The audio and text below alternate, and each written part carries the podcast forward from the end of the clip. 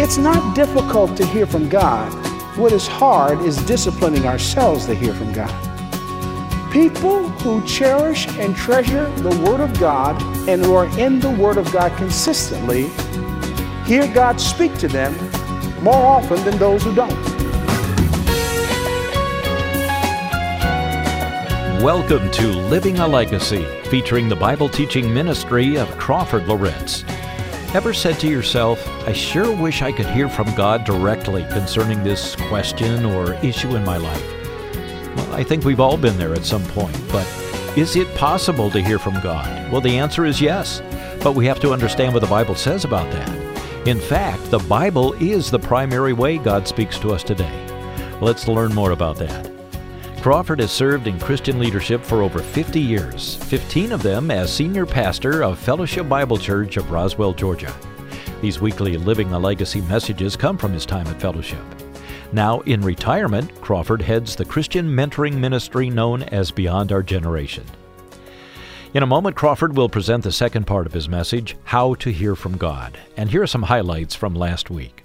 Crawford warned us about making assumptions about God.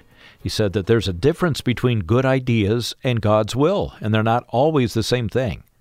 We learn that God speaks to us through four primary avenues His Word, through circumstances, through people He places around us, and through impressions. In today's message, Crawford will share eight indications related to how God speaks to us. But first, a bit more from last week about how God speaks to us existentially, or through His Spirit. Let's join him now, Crawford Loritts, here on Living a Legacy. God does speak to us existentially. He does. In fact, Romans chapter 8, verse 14, that's the whole role of the Spirit of God, by the way, to guide us in life, that we're to be led by the Spirit. Led in terms of the choices that we make, led in terms of the decisions that we make, led in terms of should I be a senior pastor? That wasn't just mine to make, I had to be led. Sure, He leads us. The Spirit of God leads us. Another example that I just the Bible is replete with examples of that. Uh, Acts eight, it, Acts eight twenty six, and uh, uh, uh, uh, Philip, the Lord led Philip to go to the road from Jerusalem to Gaza. He just felt like compelled to do that. Thank God that he did because he ran into the Ethiopian eunuch and led him to Jesus, and that's where the gospel was spread through Africa. He was existentially led by God. What about Acts chapter 13? Another illustration of the leaders there in Acts 13, they're praying together, the church at Antioch. And I don't know that they were thinking about this, but while they were fasting and praying together, God said to them, Hey, look, I want you to appoint Barnabas and Paul to be missionaries. And they commissioned them, they were led of the Spirit. There wasn't any Bible verse that said over in second, I hope so, chapter three, you're gonna do this on this date and appoint Barnabas. No, they God does that today. He does that today. He leads us. It's in the confines of Scripture. Now, the question then, number three, okay, yes, he does speak to us. All right? No, no. My impressions are not the same thing as the written word. This is the banner under which those impressions take place. But thirdly, how can I know God is speaking to me? How can I know that? Boy, I was wrestling with this in June of 2005. Big time. Karen and I knew that God was leading us away from Campus Crusade. We had spent 27 years on staff with Campus Crusade, and He was calling me to shepherd and pastor.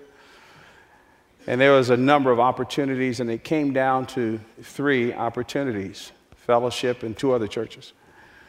It was one of these situations. It wasn't the difference between, you know, sometimes it's easy to check certain things off the list because it's like it's the difference between A and M.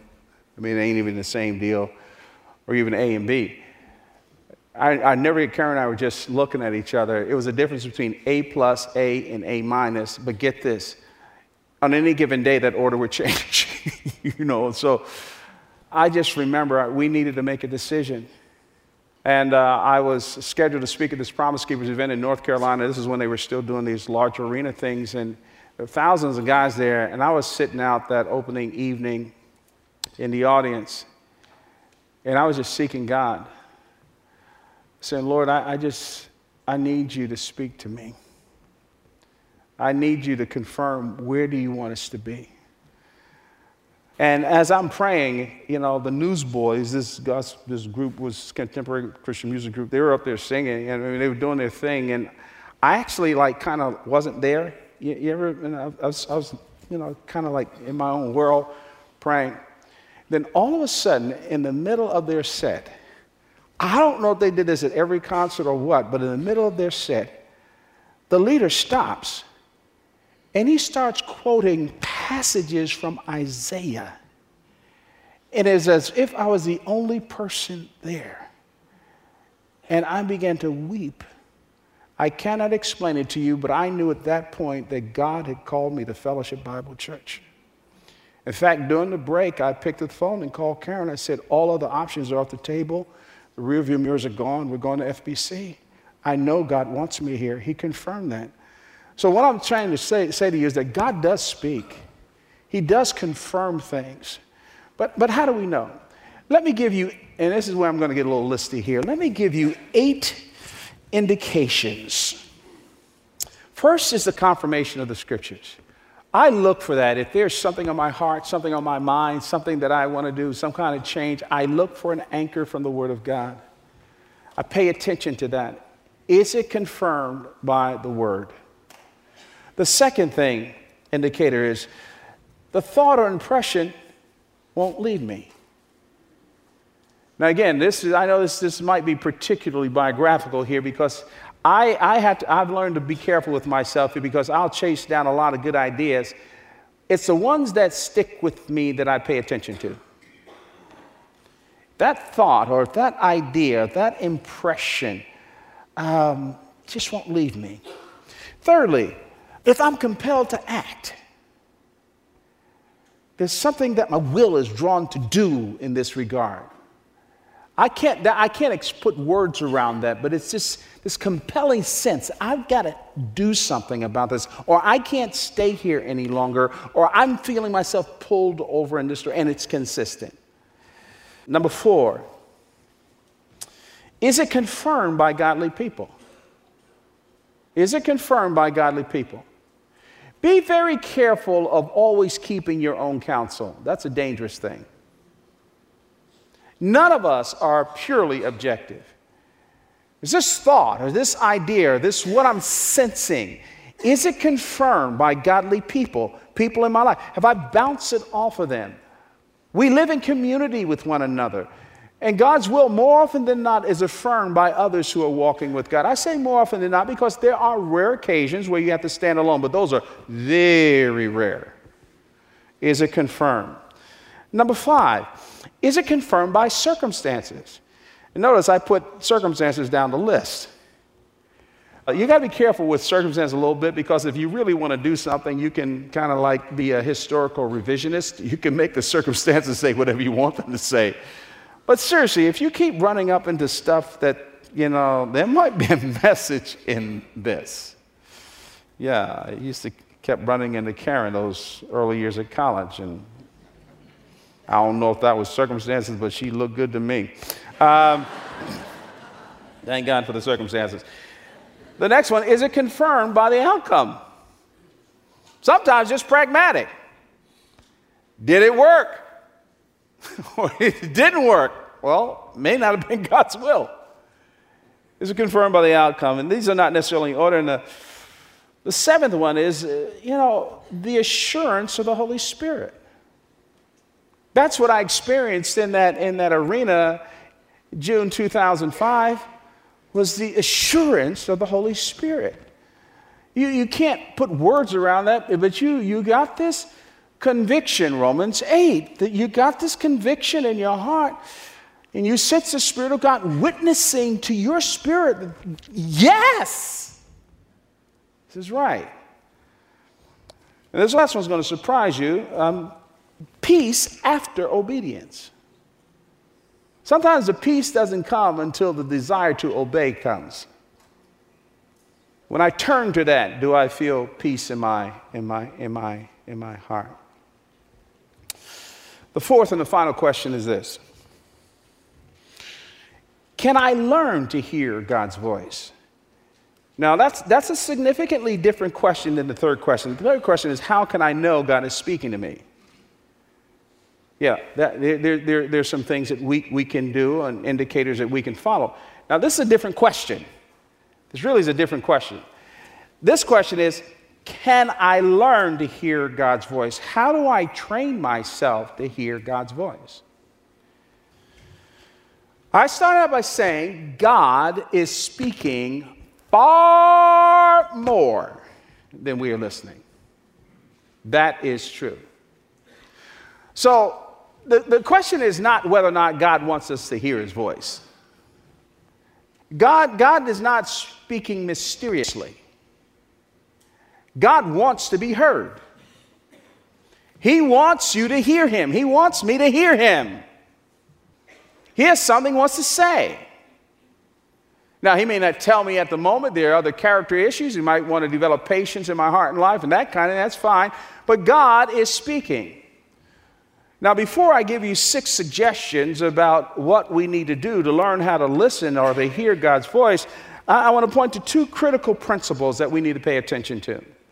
The first principle is this God is speaking, but we need to be in a place to listen.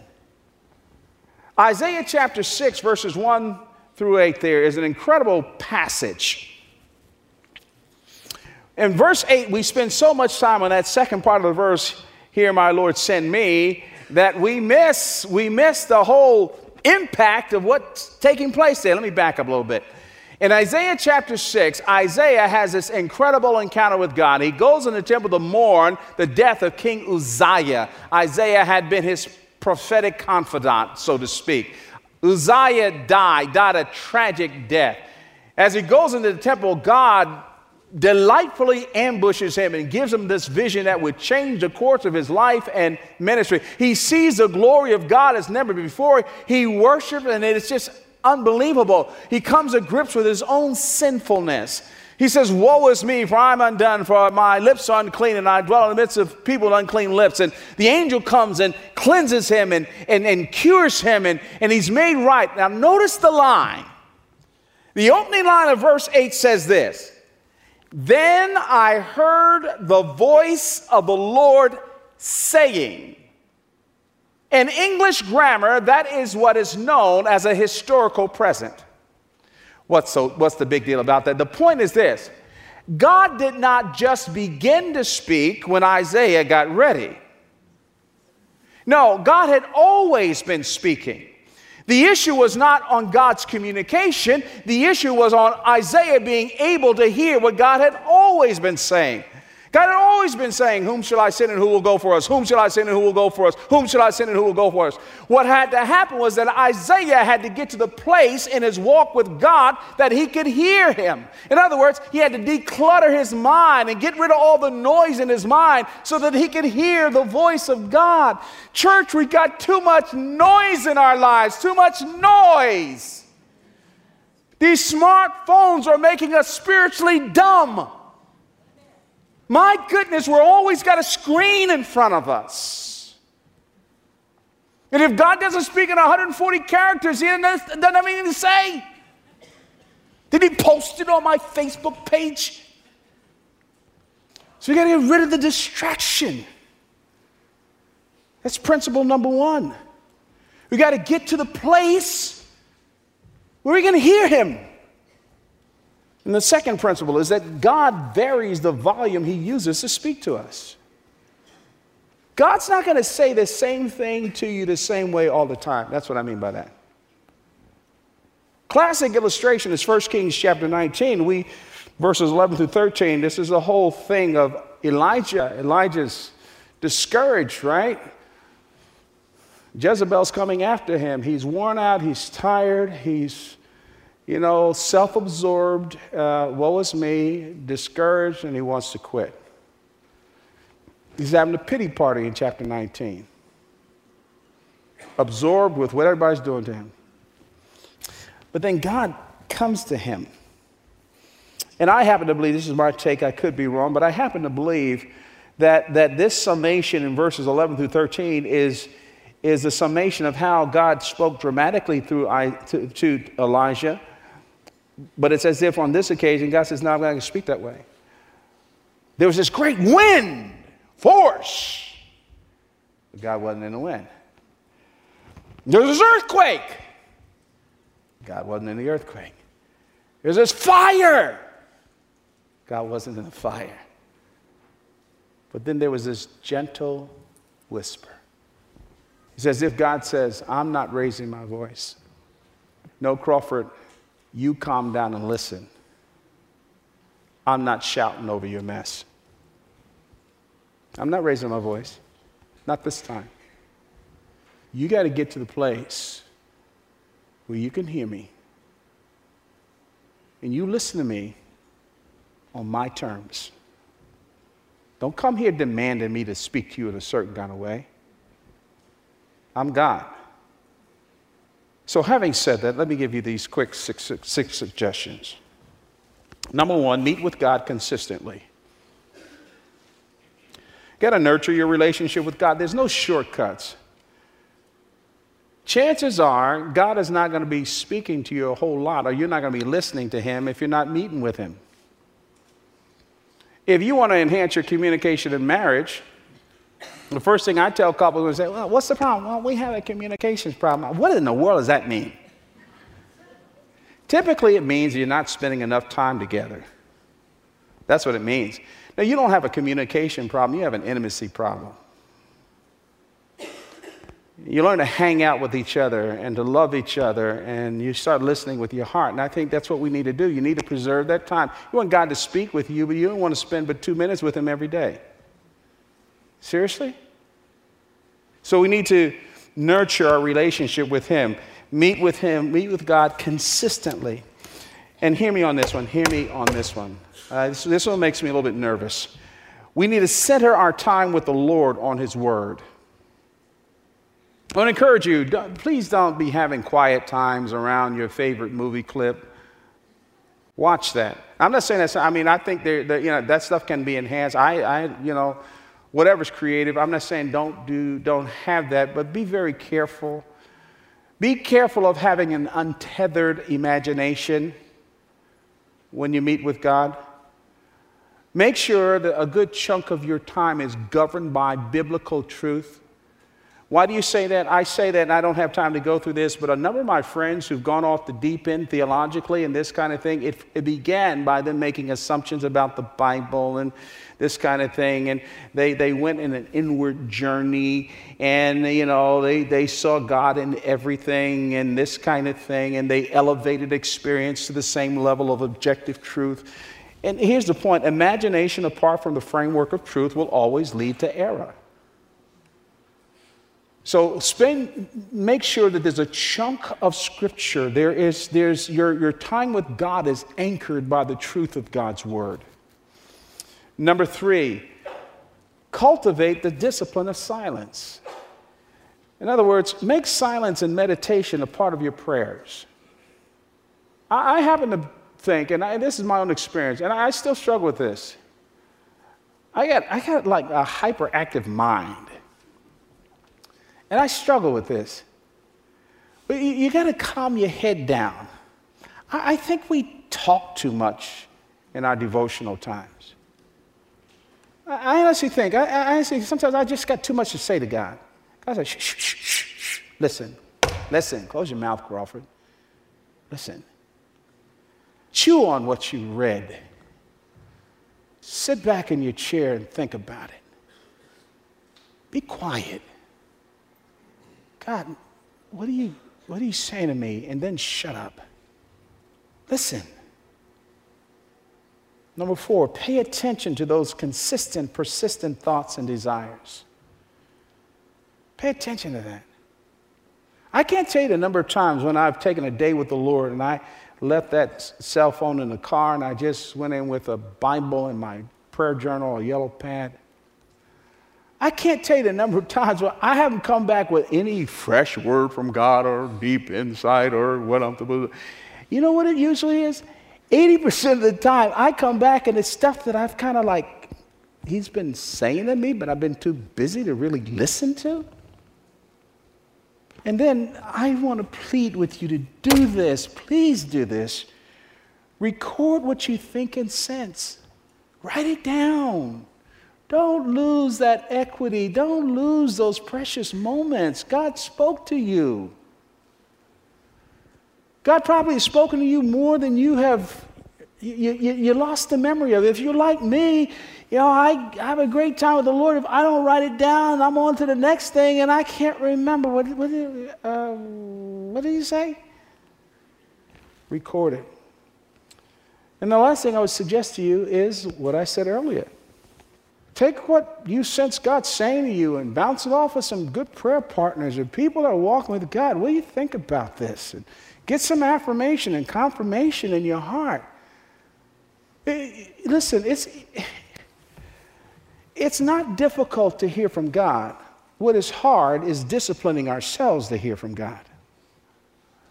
People who cherish and treasure the Word of God and who are in the Word of God consistently hear God speak to them more often than those who don't. And I'm talking existentially because they take, take the time. Your life is too important not to do that, by the way. What also burdens me is that I, I know that there's a good many of us who are bored to tears with the Bible.